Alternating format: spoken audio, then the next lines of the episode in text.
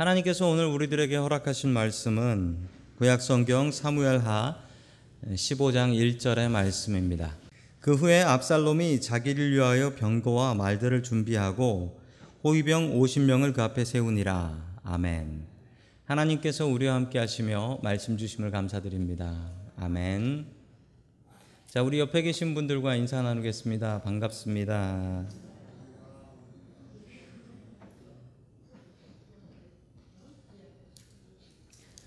자, 오늘 압살롬의 반란이라는 제목을 가지고 하나님의 말씀을 증거하겠습니다. 자, 계속해서 이어지는 설교인데요.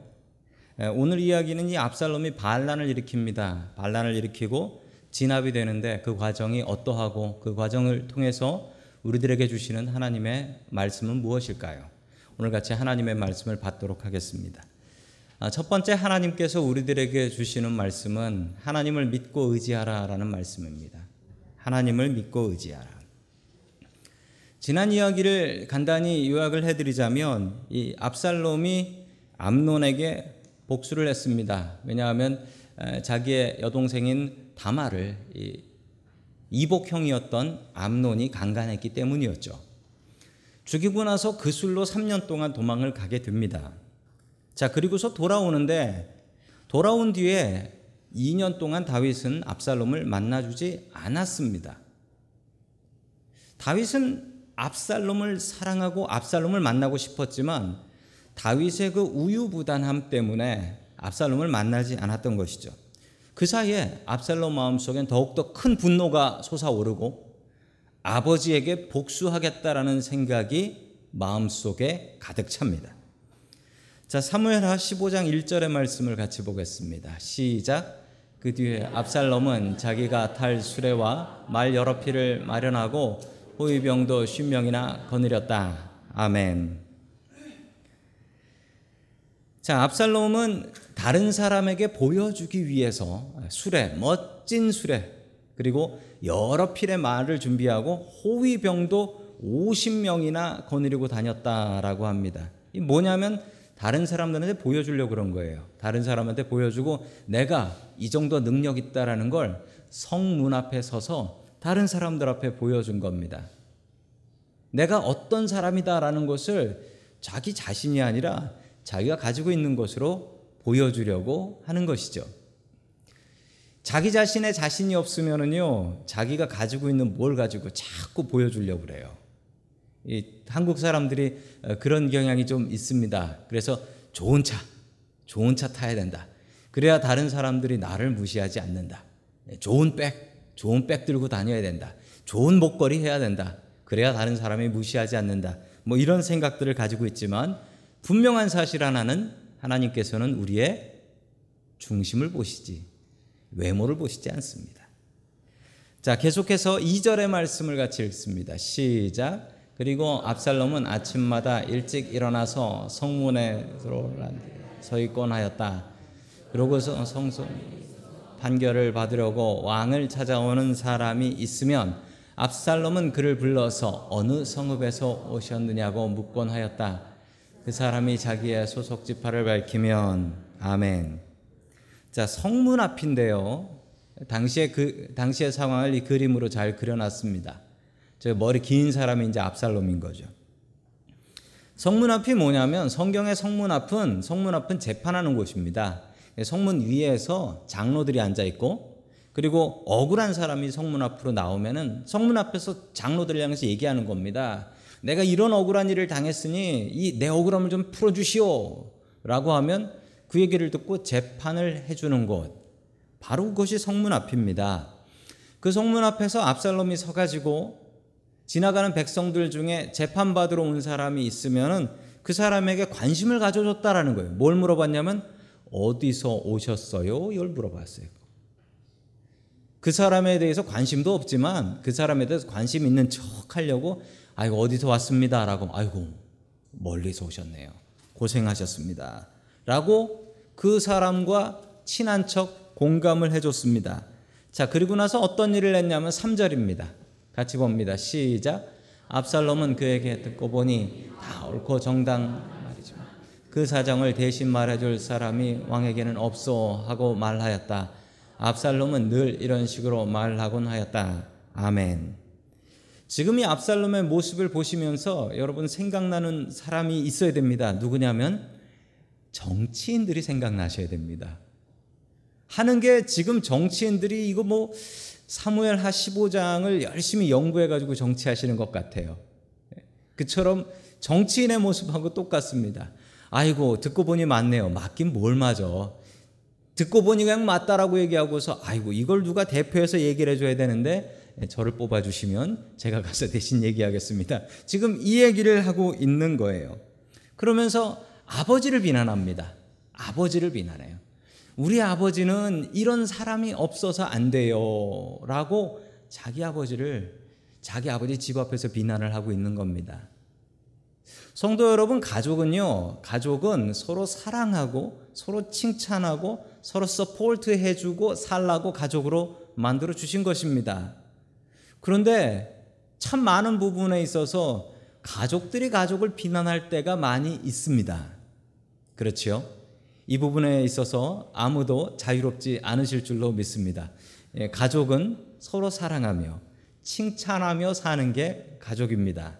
이 압살롬을 본받지 말고 주님께서 원하시는 서로 칭찬하고 믿어주는 가족들 될 수 있기를 주의 이름으로 간절히 축원합니다. 아멘. 자, 5절 말씀 계속해서 봅니다. 시작. 또 누가 가까이 와서 엎드려서 절을 하려고 하면 그는 손을 내밀어서 그를 일으켜 세우고 그의 뺨에 입을 맞추곤 하였다. 아멘. 이 압살롬은 잘생겼다고 합니다. 키가 컸고요. 그리고 머리가 아까처럼 치렁치렁 길었다고 그래요. 머리가 길고 어, 그리고 잘생겼고 이런 사람이 성문 앞에 서가지고 사람이 와서 아이고 왕자님 하면서 인사를 이렇게 절을 하려고 하면 아이고 어디 어디 이렇게 엎드리십니까? 일어나십시오 하면서 일어나서 안아주고 뺨에다가 뽀뽀를 해줬다라는 겁니다. 잘생긴 사람이 지금으로 얘기하자면 연예인 같은 사람이 이렇게 하는 거예요. 혹시 여러분 연예인 만나보신 적 있습니까? 제 인생에 몇 번 교인으로 만나본 분들이 있습니다. 몇 해 전이었는데 저희 교회에 연예인이 한 번 오신 적이 있었습니다. 그 탤런트 진희경 씨가 저희 교회 교인의 언니여가지고 저에게 오셨는데 그때 교회 분위기는 정말 설명할 수가 없었어요. 다들 너무나 기쁘신 얼굴이었고 그리고 저 아동부실에 그분이 팬 사인회를 갑자기 하시게 되셨는데 교인들이 거기 서가지고 사인 받고 사진 찍고 분위기 아주 묘했습니다. 저도 사진 찍었습니다. 지금 압살롬의 분위기가 이겁니다. 잘생긴 왕자가 성문 앞에서 온 사람들 이렇게 안아주면서 뽀뽀까지 해주면서 사람들의 마음을 살려고 했는데 그러면 사람들이 믿어줄까요? 6절 말씀 보겠습니다. 같이 읽습니다. 시작. 압살롬은 왕에게 판결을 받으려고 오는 모든 이스라엘 사람에게 이런 식으로 하였다. 압살롬은 이렇게 하여 이스라엘 사람의 마음을 사로잡았다. 사로잡혔습니다. 사로잡혀. 이렇게 하면 마음이 사로잡히냐고요? 사람들이 이렇게 하면 넘어갑니다. 그래서 선거 때가 되면 정치인들이 시장 돌아다니면서 인사하고 막 이러는 게 이게 저거 해봐야 소용없지? 아니요. 그 인사한 사람 그 사람 뽑습니다. 그 사람 뽑아요. 제가 한국에 있을 때 그 영락교에 있었을 때 일인데 그 교회 출석하는 교인이 2만 명이었습니다. 근데 제가 참 미스테리다라고 생각했던 것은 거기서 장로가 되려면 그 교인의 3분의 2표를 얻어야 돼요. 14,000표. 아니 도대체 그 큰 교회에서 서로가 누구도 누구를 모르는데 어떻게 그렇게 뽑을 수 있, 뽑힐 수가 있겠습니까?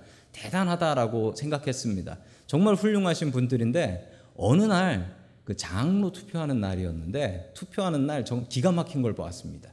교회 앞에 성전 바로 앞에서 자기 이름표 띠 두르고 악수를 하고 있더라고요. 어떤 집사님이. 이게 도대체 무슨 국회의원 선거도 아니고 저렇게 하면 되나?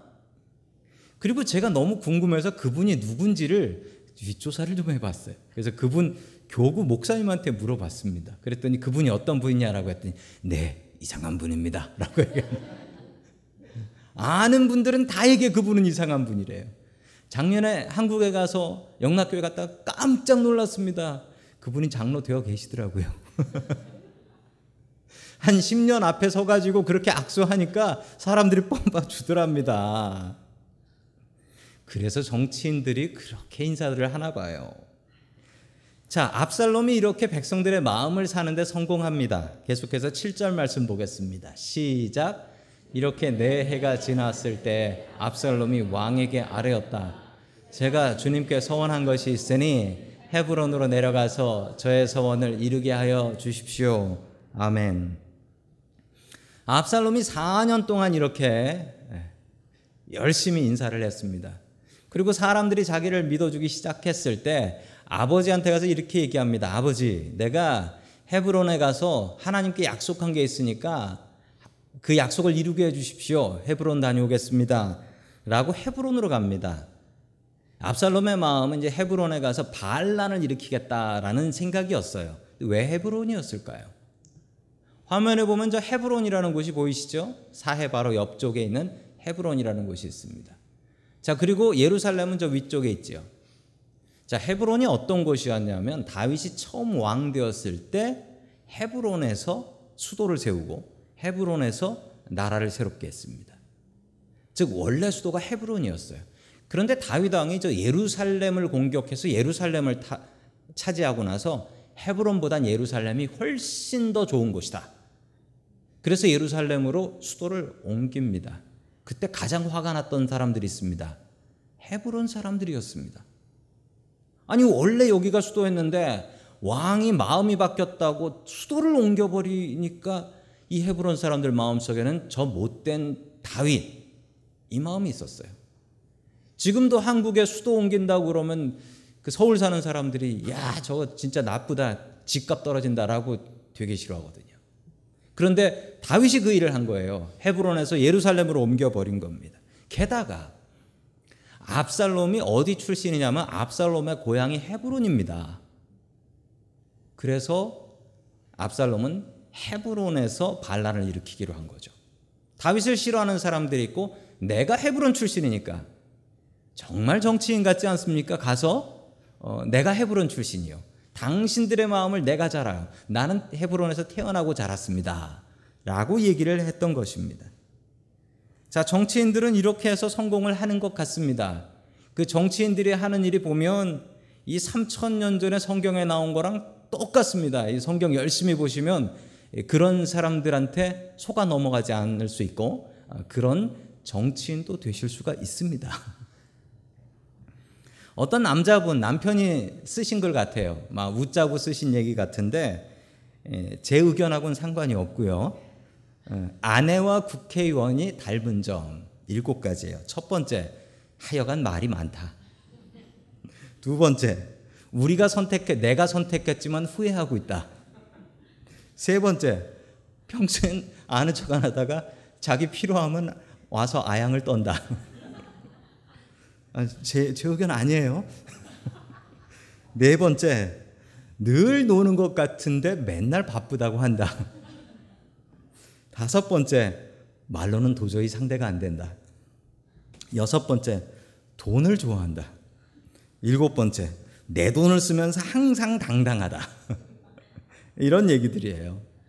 아니, 정치인들의 모습인데 그 모습이 오늘 성경 말씀에 나오는 이 압살롬하고 얼마나 닮았는지 모릅니다. 아마 정치인들이 사무엘하 15장을 열심히 연구해 가지고 정치하시는 것 같아요. 자, 성경 나오는 말씀들이 지금도 그냥 그대로 이루어지고 있습니다. 압살롬은 9년이나 준비를 했어요. 3년 도망가 있을 때, 그리고 다시 돌아와서 2년, 그리고 4년 동안 열심히 또 인사했죠. 9년 동안 아버지 죽일, 그리고 반란을 일으킬 준비를 합니다. 도대체 이렇게 치밀한 계획이 어디서 나왔을까요? 도대체 누구에게서 이것을 배웠을까요? 아버지 다윗입니다. 다윗이 자기 부하 우리아를 죽이려고 그렇게 계획을 짰잖아요. 아무도 모르게 그렇게 계획을 짜서 사람을 죽였잖아요. 그런데 성도 여러분, 다윗이 압살롬한테 사람 죽일 땐 이렇게 해라 가르쳤을까요? 안 가르쳤습니다. 그런데 압살롬이 스스로 우리 아버지가 이랬대라고 하면서 배운 거죠. 이게 죄의 무서움입니다. 죄는 정말 무섭습니다. 우리가 죄를 짓고 나서 하나님 앞에 혹은 사람 앞에 회개하고 용서를 빕니다. 그리고 나서 용서를 받습니다. 그러면 의인이 되나요?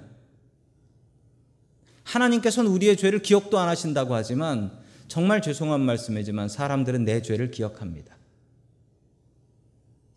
사람이 죄를 짓고 교도소를 갔다 나옵니다. 교도소를 갔다 나오면 이 사람이 회개한 거잖아요. 그럼 이 사람을 의인이라고 부릅니까? 전과자라고 부릅니까? 전과자라고 부르죠. 하나님은 용서하시지만 사람의 기억 속에 죄는 남아 있고 그 죄가 살아서 숨을 쉬고 그 죄가 압살롬을 가르쳤습니다. 그래서 압살롬은 끝내 반란을 일으키게 되죠. 근데 참 답답한 것은 다윗 왕이 압살롬에게 마음이 있어서 압살롬을 왕으로 세우려고 합니다.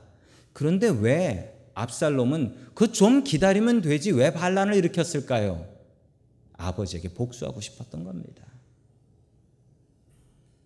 아버지에게 대한 섭섭함, 아버지가 자기에 대해서 이렇게 하는 것에 대한 섭섭함, 그것에 대해서 복수하고 싶었던 거예요. 그래서 압살롬을 반란을 일으키게 됩니다.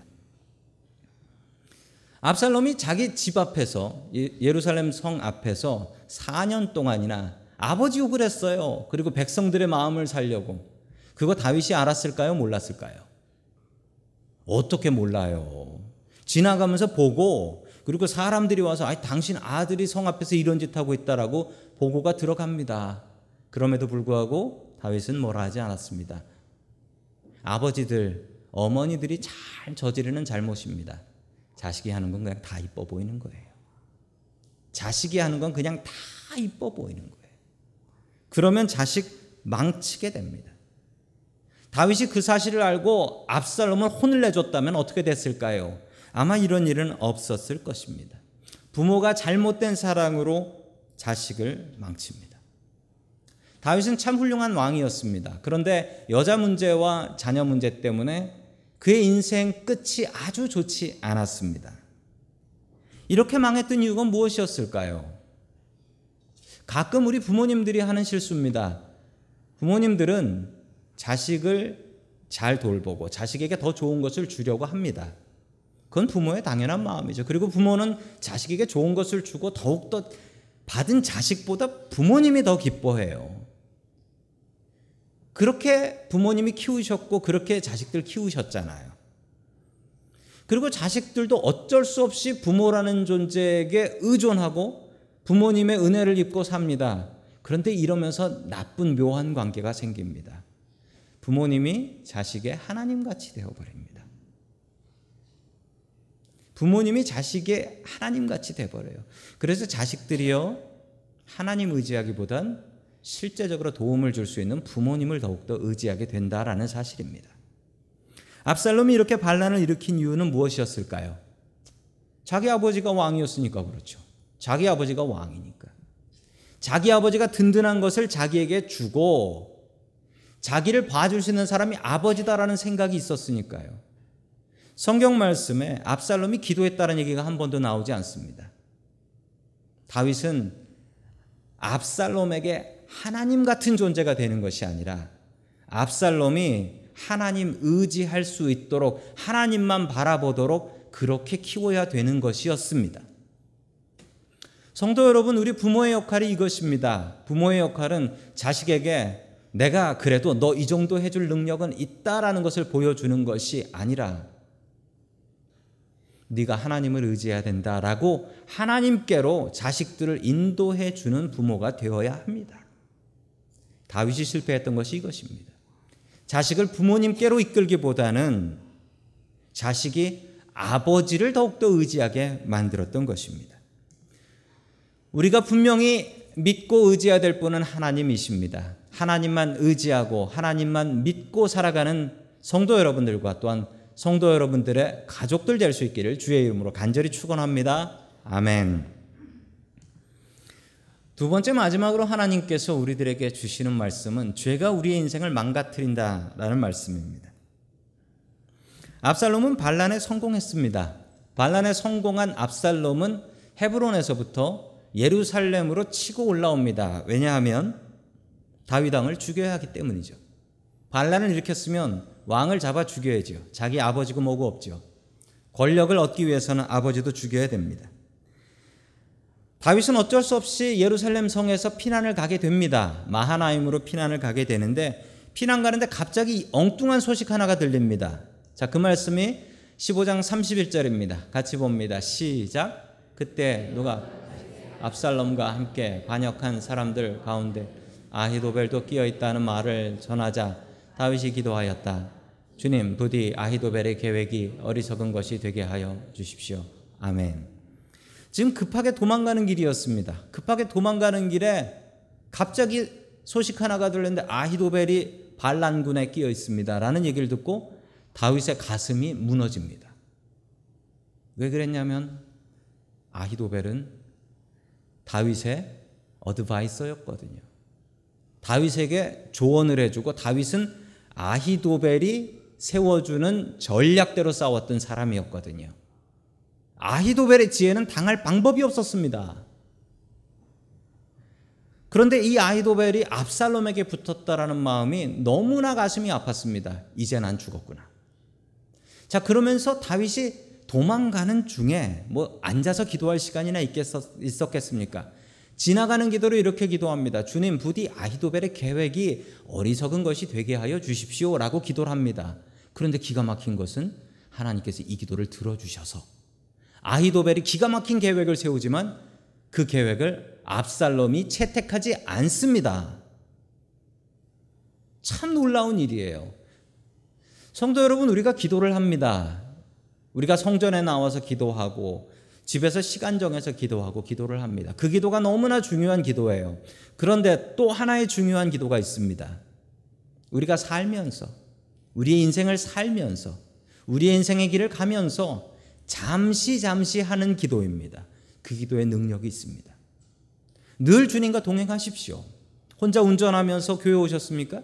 교회 오면서 옆자리에 우리 예수님 계시다고 생각하면서 말을 거세요. 그리고 기도하세요. 우리가 바쁜 삶 속에서 앉아서 성전에 와서 기도할 수 있는 시간은 없다고 합시다. 그렇지만 우리가 학교 가면서, 회사 가면서, 가게 문 열면서, 아이들 학교 바래다 주면서 잠시 잠시 기도할 그 시간이 없나요? 저는 아이들을 학교에 바래다 줄 일이 있을 때 늘 이렇게 합니다. 아이들과 차에 타면 제일 먼저 기도합니다. 아이들이 기도하고 제가 기도하고. 아이들이 학교 갔다가 집에 오는 게 당연한 일입니까? 지난주에도 텍사스에서 아이들이 학교 갔다가 10명이 집에 못 돌아왔잖아요. 총에 맞아서. 얼마나 가슴 아픈 일입니까? 우리가 앉아서 기도할 시간 없고 성전 나와 기도할 시간 없더라도 여러분 다윗 보십시오. 다윗이 도망가는 중에 어, 무슨 경황이 있었겠습니까? 그럼에도 단 한마디 이렇게 기도합니다. 그런데 그 기도가 응답이 됩니다. 우리의 삶 속에서 주님 도와주십시오. 잠깐 잠깐 이 드리는 기도 정말 능력 있는 기도입니다. 주님과 동행하며 우리의 삶 속에서 이 짧은 기도가 넘쳐날 수 있기를 주의 이름으로 간절히 축원합니다. 아멘.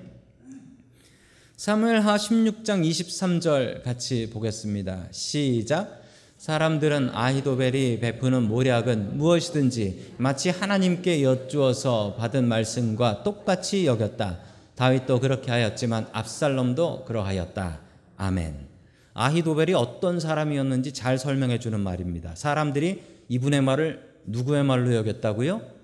하나님 말씀으로 여겼다. 아, 그러니 이런 사람이 얘기하는 걸 누가 안 들어요? 다윗도 들었고 압살롬도 들었다는 겁니다. 그런데 이 아히도벨이 기가 막힌 조언 하나를 합니다. 21절입니다. 시작.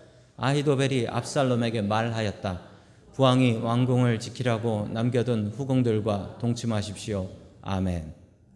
다윗 왕이 가면서 후궁들을 뒤에 남겨둡니다. 그 이유는 성을 지키려고.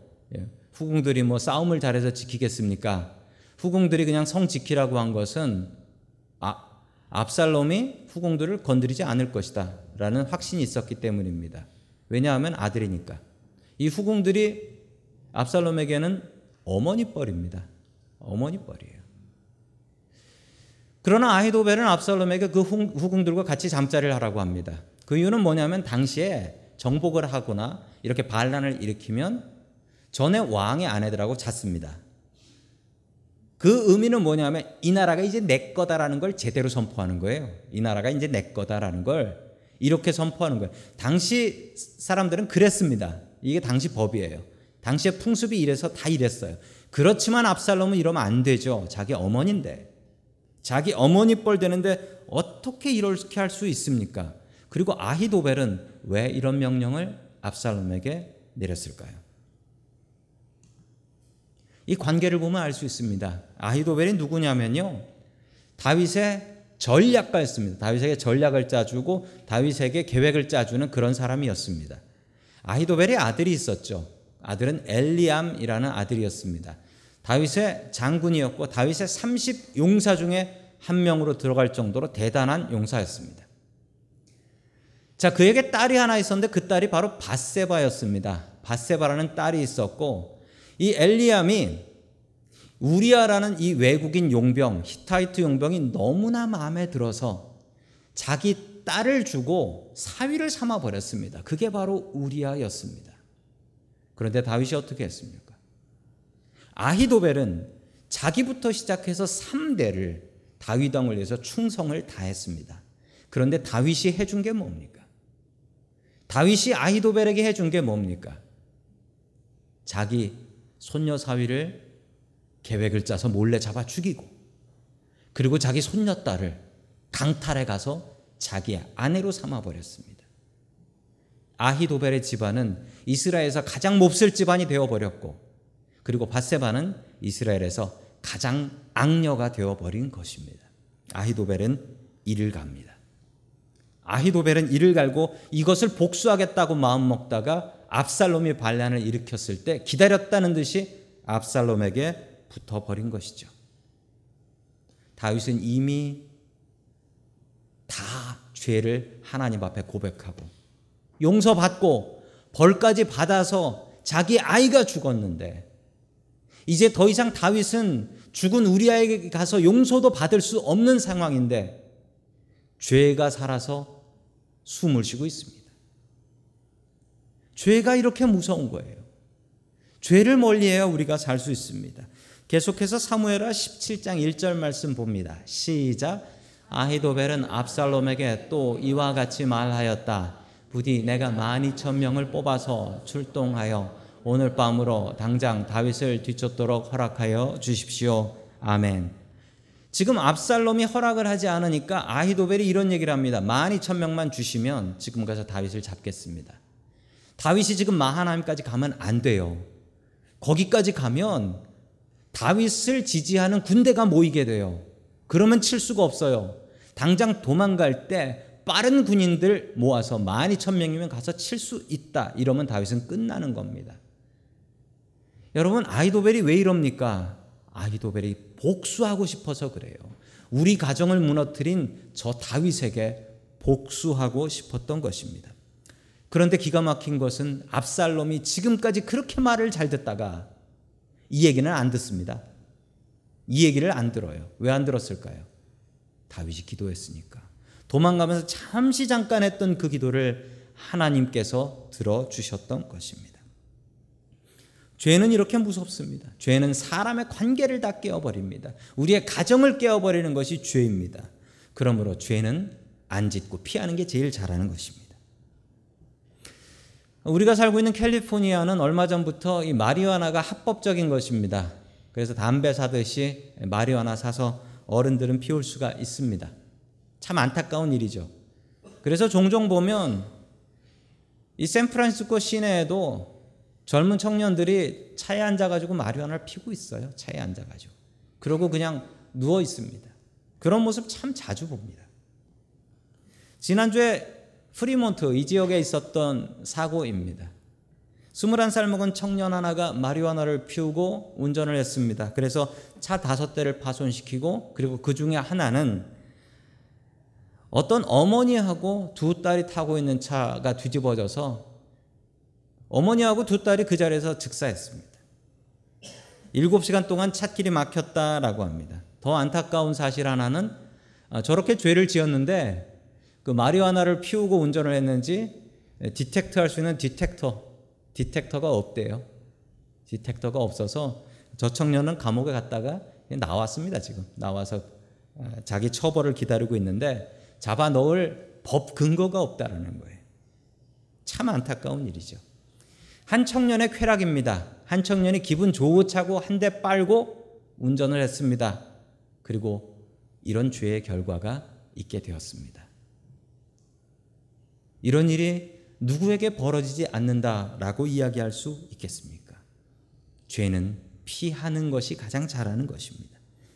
죄는 달콤합니다. 그러나 그 끝은 아주 나쁘고 우리를 사망의 길로 인도합니다. 죄를 피하는 방법은 하나님을 가까이 하는 것입니다. 늘 하나님을 가까이 하기에 힘쓰고 죄를 멀리하는 저와 성도 여러분들 될 수 있기를 주의 이름으로 간절히 축원합니다. 아멘.